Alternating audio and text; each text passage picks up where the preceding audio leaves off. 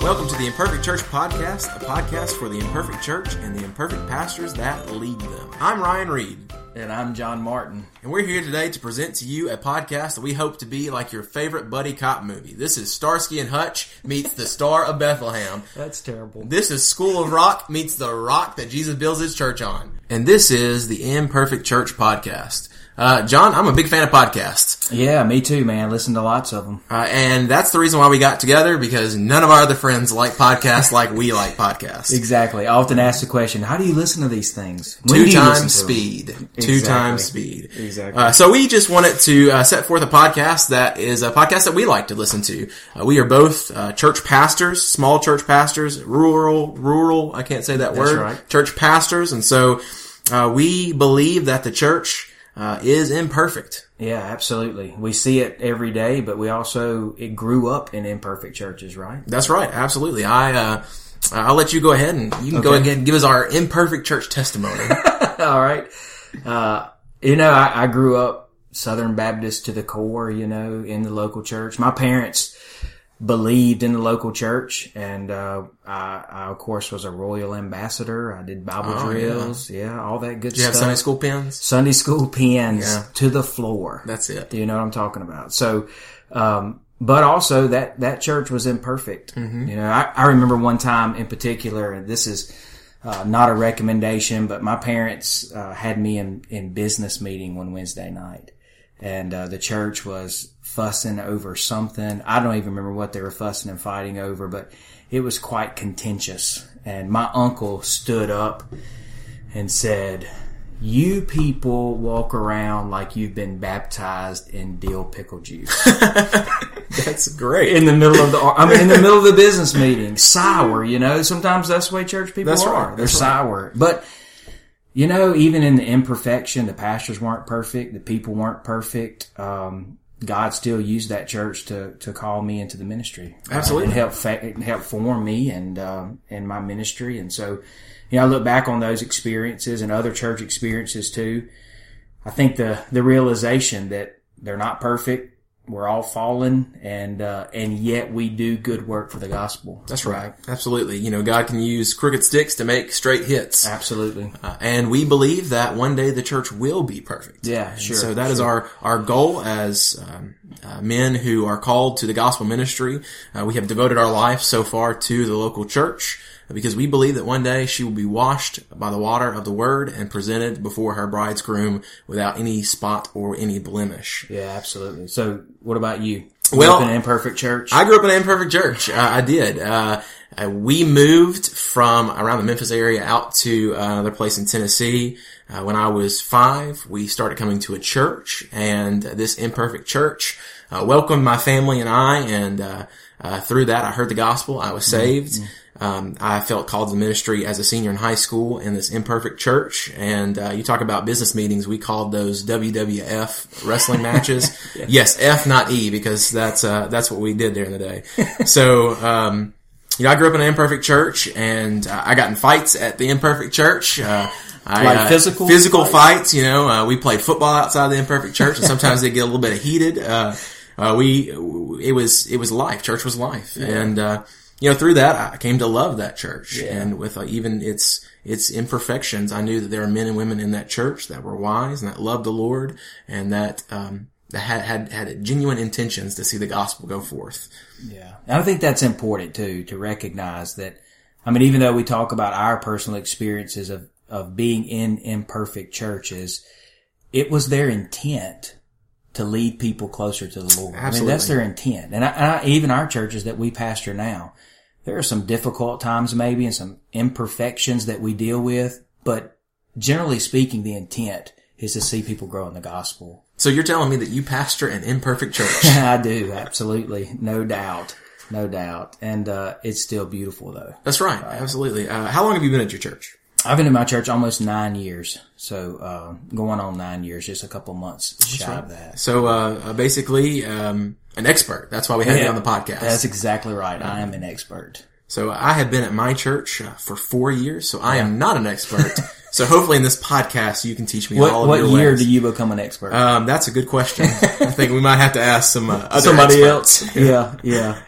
you know, I, I, think about uh, just I just think about the words of Solomon, you know, to to his bride, and uh, we know that the the the bride that he was speaking to was not perfect, right? I mean, she was not perfect, but yet when he looked at her, he saw perfection. That's right. Um, he, you are the most beautiful thing ever, right? And so, I mean, I look into my church. I know it's not perfect, um, but uh, I try to look at it the same way Jesus looks at it as redeemed, redeemed souls, right? That's right. And That's uh, right. so it, it is a it's certainly a beautiful thing. Well, we're going to come up on our uh, our uh, hopefully a continuing segment here where Yeah. every uh, every podcast we want to we want to bring up a um, uh, an old quote that we believe is relevant for ministry.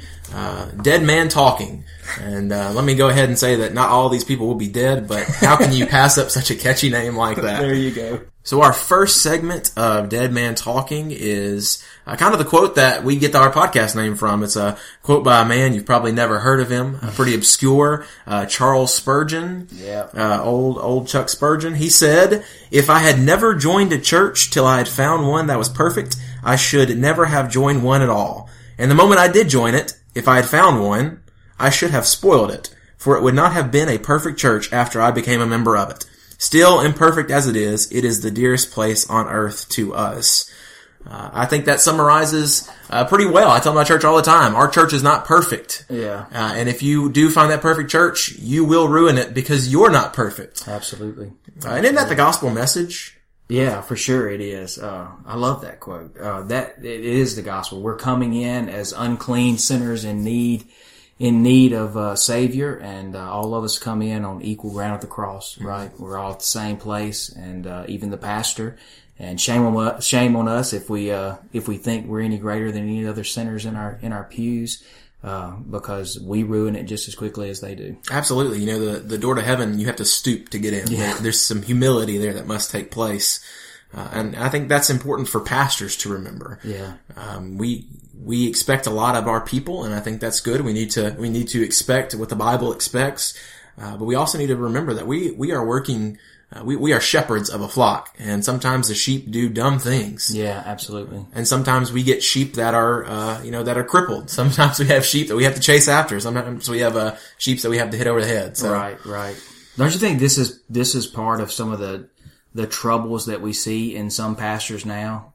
We'll use the term that they they fall, you know, and uh, it's because we forget this needed humility. You know, we we forget that we are just as imperfect as the people that we lead. So maybe we we stop setting up those parameters that we need for accountability in our lives and uh, you know some of those other things that are so necessary for all believers uh, but sometimes pastors don't practice Yeah, I think I think there's some truth to that. Uh, I mean, we we got to remember that if, if it weren't for grace, there there we go. That's us right there. That's uh, us plunging into the deep end. Uh, what was it recently? Uh, someone did a study of fallen pastors, and one of the common characteristics was uh, they all said, "This will never happen to me." yeah Uh, and I think, man, that's that's exactly where Satan wants us. Satan wants us to believe our own hype.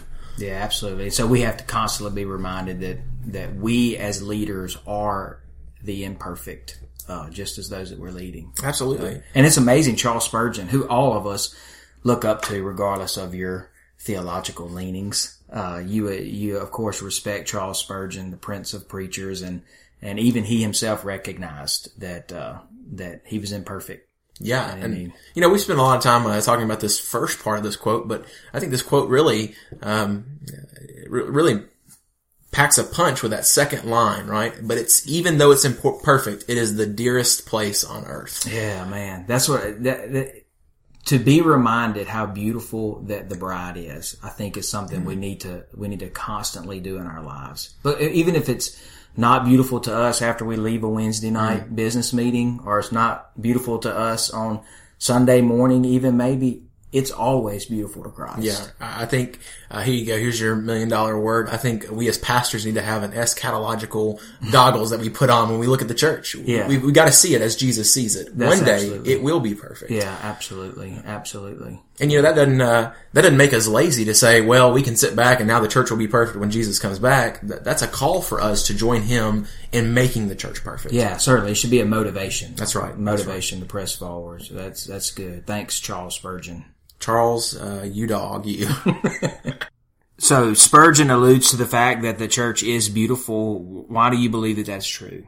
yeah, you know, we've, I think we've hinted around this. We, we've jumped around it, but I think the church is perfect, uh, solely because of the, of, of the one who places value on her. Uh, the church gets its value from God. God values the church. And if God values the church, so much so to call it his bride, to shed his blood for her, uh, to, to promise to keep and to guard her, uh, I think that shows uh, the, the value of it. If God values it, certainly we ought to value it. Yeah. What does that, what does that look like, you think, for us as pastors to recognize, to recognize the value that's been placed on the church by Christ? What, what are the implications of that for, for a pastor? Ah, man, I think the, the implications of it is is seeing the the dignity and the beauty of our our, our church members. Uh, you know, I, I see the beauty of the church uh, in the hospital room when the family gathers around, and uh, and there's a, a sadness there, but we aren't weeping as if we have no hope, right? Right, right. Um, I, I see the the beauty of the church when uh, church members uh, fly across country to get back to be around these families. Uh, you know, I see the beauty of the church when we gather for our fellowship meals and our potlucks, and we're scattered abroad and. Uh, Yeah. These people that are not on the same socioeconomic standing, they're not, they, they, the only, the only thing they have in common is that they are believers mm. and they love each mm-hmm. other and they mm-hmm. care for each other. Yeah. Uh, that's where it's beautiful. Yeah. You know, I, I think too, I think we need to keep that in our minds as we're doing our work or our calling, mm-hmm. right? Our service. I have a friend who doesn't like for me to call what I do work. So, so we'll call it service. Does he, does he do the same work? No, he doesn't. Oh, that's So, why, you know. Yeah. So, you know, it, it, I think we, if we see the beauty that Christ has placed on the church, it, it ought to press us to serve her well.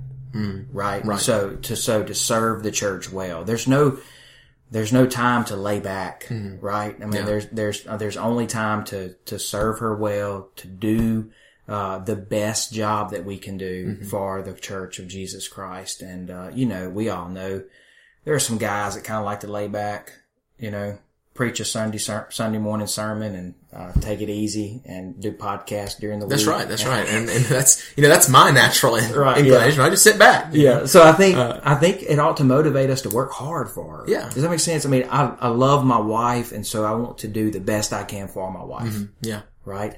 And so I think the same is true for the church. If we we say we love the church, we ought to want to do the best we can for the church, and not only for pastors.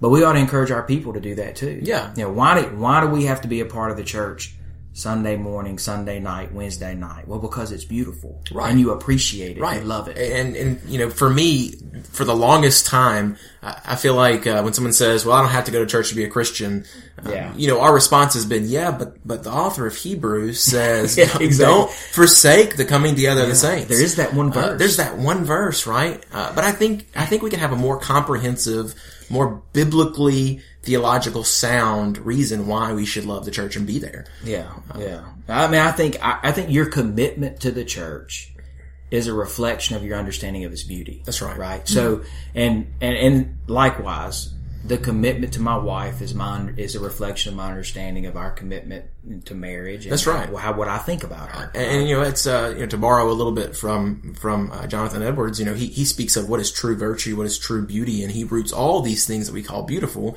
They have beauty because they come from God. Right. Uh, and so, why do we why do we see the beauty in the church? We see the beauty in the church insofar as she reflects the beauty of Jesus Himself. Right, absolutely, absolutely. And so, you know, I mean, I think for us as pastors, there's a lesson for us inside that, and, and also as we lead our people, there's a lesson inside of that. We love, I love the church because Jesus loves the church, and then that motivates me to do work for the church. Mm-hmm. That's right, To serve right. her well. Right. because ultimately I'm not I'm not I'm not serving ultimately I'm not serving the grump in the third pew that Yeah. is giving me the, the sour look. He's been baptized in dill pickles, right? I'm not serving him.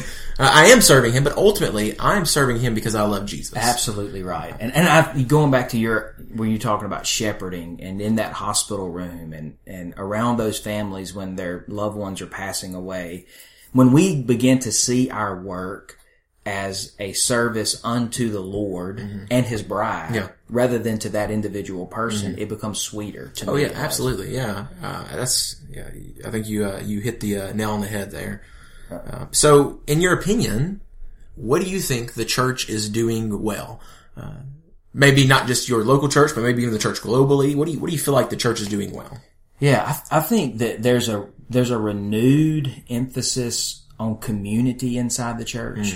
Um, now, for us, we're in rural area, so we don't maybe not see it played out in the same way. You know, some of your metropolitan churches are going to call them life groups or community groups where they're meeting in people's homes. at And a- you gotta do it if you're going to be successful. that's right. So you gotta call it what they call it. That's right. So they're doing these things in the homes of church members, right? Mm-hmm. And they're doing it to facilitate community. That's that's the motivation. Mm-hmm. Yeah, behind it. absolutely. And I, I think that uh, we maybe not see don't see it played out the same way, but I think we we're beginning to see the church understand the need for each other, maybe more so than we have in the past. Mm-hmm. Yeah, and maybe that's a, a product of um, the church in exile that we see. Yeah. uh, with, with with American society being pushed more toward the edge of the, the society gives us that uh, feeling of, of exiles again, and, and we need each other. Yeah, I mean, you know, this the book, the Benedict option, um, kind of kind of points to that. When you when you realize you're being pressed out, Mm-hmm. Yeah. you begin to appreciate one another. That's right. Look for allies. Right. Yeah. So,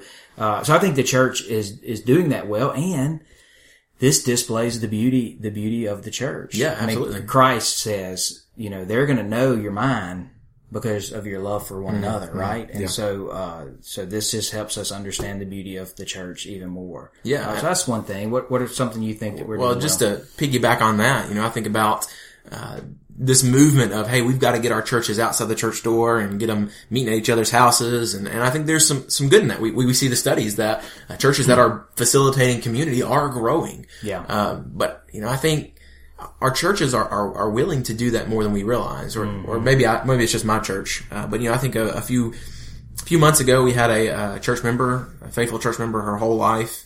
Uh, and she came down with with cancer and chose not to treat it, and she knew her time was was limited, and she got to where she couldn't come to church, and so her senior adult Sunday school class said, "Well, if she can't come to Sunday school, we'll go to her house for Sunday school." yeah, yeah. And so my wife and I went with them, and, and we had Sunday school in her living room. Yeah. Uh, and just you know, you think about that. Our most progressive Sunday school unit was our senior adult Sunday school class, Yeah. right?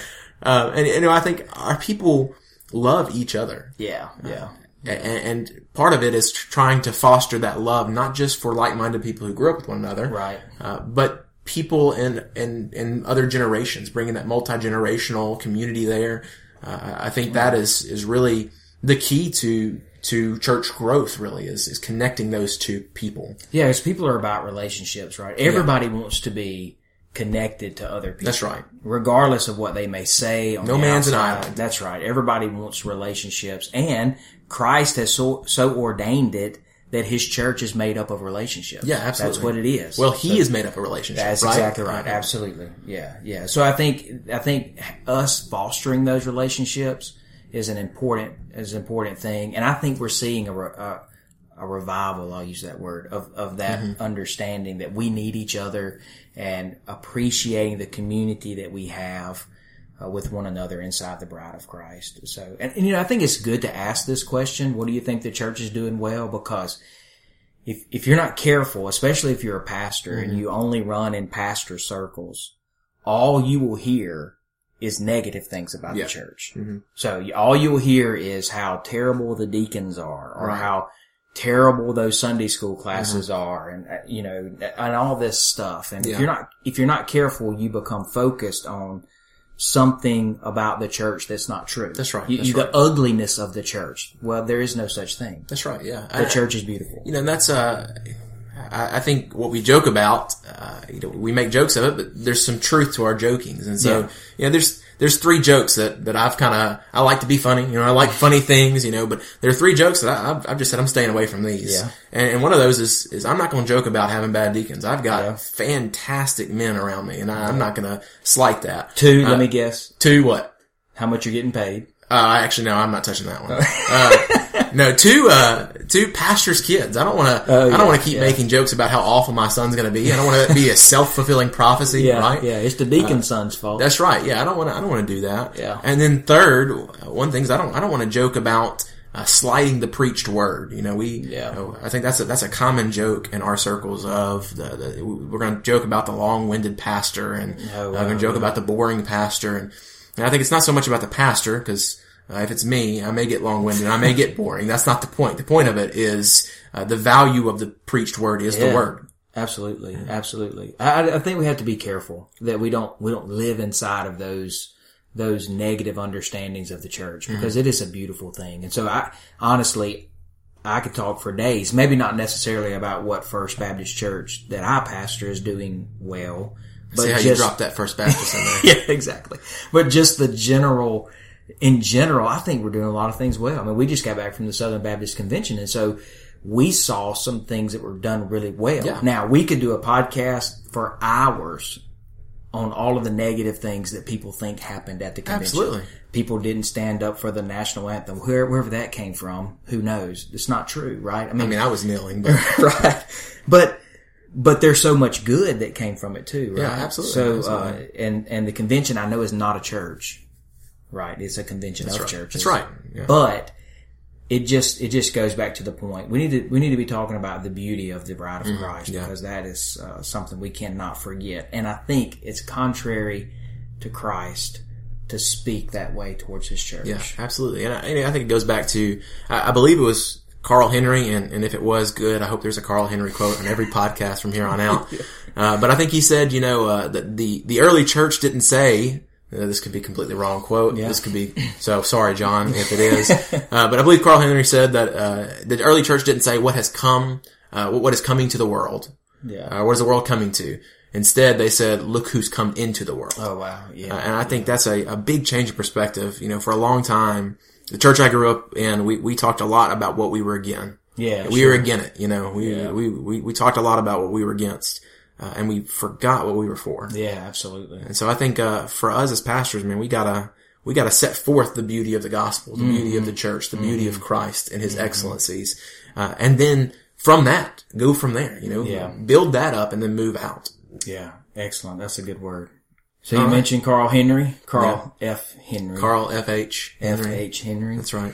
So, uh, are you reading something by Carl F. H. Henry these days? I'm What do you- always reading something by. no. Um, yeah, so that brings us to our next point. Uh, we believe that readers are leaders. It's hard to pastor well if you're not if you're not reading, if you're not learning. yeah, absolutely. So, uh, Jon, what are you reading right now? Well, I read several at, at a time. I can't do that. Uh, yeah, so I'm I'm into eschatological discipleship. There you by go. Trevin Wax. Okay. Uh, just barely into it, but uh, but it's good good stuff so far. And uh, I also am reading uh, the Sovereignty of God and Evangelism. Is that the name of it? Evangelism and sovereignty. of God. Evangelism and Sovereignty of God. Yeah, I don't I haven't read the title. The Yeah, you hadn't read the title page. yet, so Yeah. that's yeah, and uh, and also, of course, we're reading together John Paton's autobiography. Well, I'm reading it. I don't know if you have started. we are reading it together. John Paton's autobiography is fantastic. I mean, it, it is, uh, it is, it's wonderful. And it's just tremendous to me to listen to a man's testimony that has surrendered his life now to this beautiful thing called the church. Yeah. Now on the mission field, bringing people into the knowledge of Christ, but man, he, his life was totally surrendered. What, what is his quote, right? It's, uh, someone says, why would you want to go to the cannibals and uh, let them kill you and eat you? And he says, well, I've either die, be buried and eaten by worms, or I get eaten by cannibals. Yeah, what does it that's good. matter? Right. So, I'll read that one day. yeah, you will when you get to that point. That's right. So it's, gotta- it's that's a that is a fantastic book. And again, his testimony just kind of helps us see the commitment as a result of the beauty of the church. A proper response. Absolutely, a proper response Mm-hmm. to the church. So, so tell us about it. Other than the Hunger Games, Uh, so yeah, I just, I did, I just did finish the Hunger Games about two weeks ago. I hadn't read them, uh, watched a little bit of the first movie, didn't really, uh, get it. Uh, and so I went back and read the books. They're good. books, good books. I Yeah. was glad I read them. Um, but I just finished Tom Brokaw's The Greatest Generation. all right. Uh, man, you know, that's a common household book. I Sure. think you probably find it about any uh, thrift store that you go into. Uh, it was a good book. Uh, you started bought out, it at the thrift store. I did buy it at the thrift How store. Uh, I'm gonna pay 25 cents. I don't There know. you go. Actually, it was a hardback, probably a dollar. um, but I finished it, started out really strong, and I tell you what, it helped me to really understand part of the reason why I read it.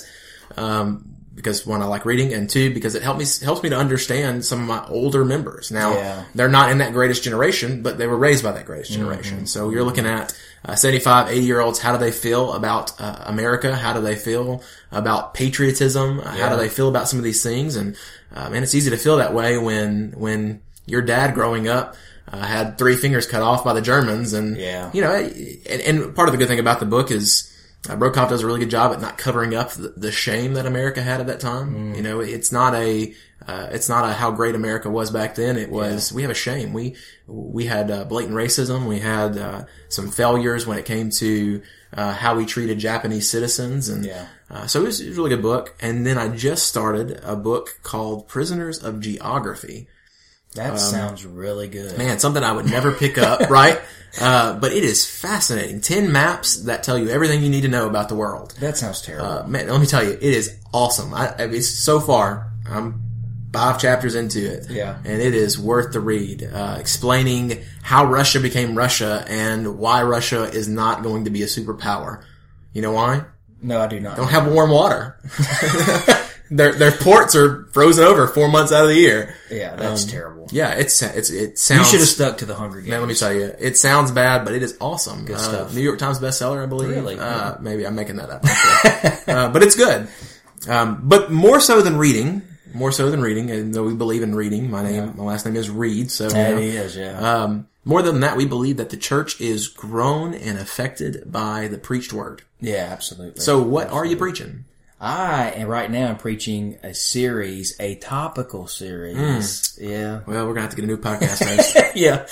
On deacon ministry. Deacon ministry. Because this is the type, this is the time of year that we do, we select, elect, nominate our deacons. And so I spent last week in Acts chapter 6 and uh, the next couple of weeks in Timothy, of course, talking about those qualifications and, uh, you know, drawing that connection from Acts 6 to Timothy. Yeah, okay. You know, and then, and then, uh, the Timothy qualification. So what, what about you? What you, what you Uh, I'm just not preaching. yeah. Um, No, I'll be gone You've been in Sunday, so- Matthew for the 360 No, foot Sunday. I am not in Matthew right now. Uh, I took a break for the summer, uh, to do summer psalms. Oh, okay, yeah. Uh, some psalms are in this series, some are not. Yeah, Um, so uh, I started with Psalm 95 and, and I'm gradually making it up to Psalm 100. Just uh, all these Psalms talk about the grandeur of God and Mm-hmm. worshiping Him. And, and so uh, this Sunday I am going to be out. So Lord willing, after I get back, we'll start Psalm 98. Yeah, Um, yeah. That'll take us through the summer. Um, I just So think where you'll pick up in August, I'll pick up in August back with Matthew. Matthew. I'm uh, just finished Matthew chapter nine, beginning Matthew chapter ten, Yeah, and yeah, yeah. uh, I think I can carry out Matthew until uh, until the birth narratives and Christmas time, and um, Yeah. you know, probably start look try something else. You know, we'll see, we'll see. I got you. Good stuff. Good stuff. All well, no matter where you're reading, you see the beauty of the church, right? That's right. That's right. You like that? I like that. I like that. You brought it all around. Uh, but that, that's going to about wrap up our time today. We hope that you enjoyed the Imperfect Church podcast. We'll see you next time until we meet again or until the church is perfected in glory.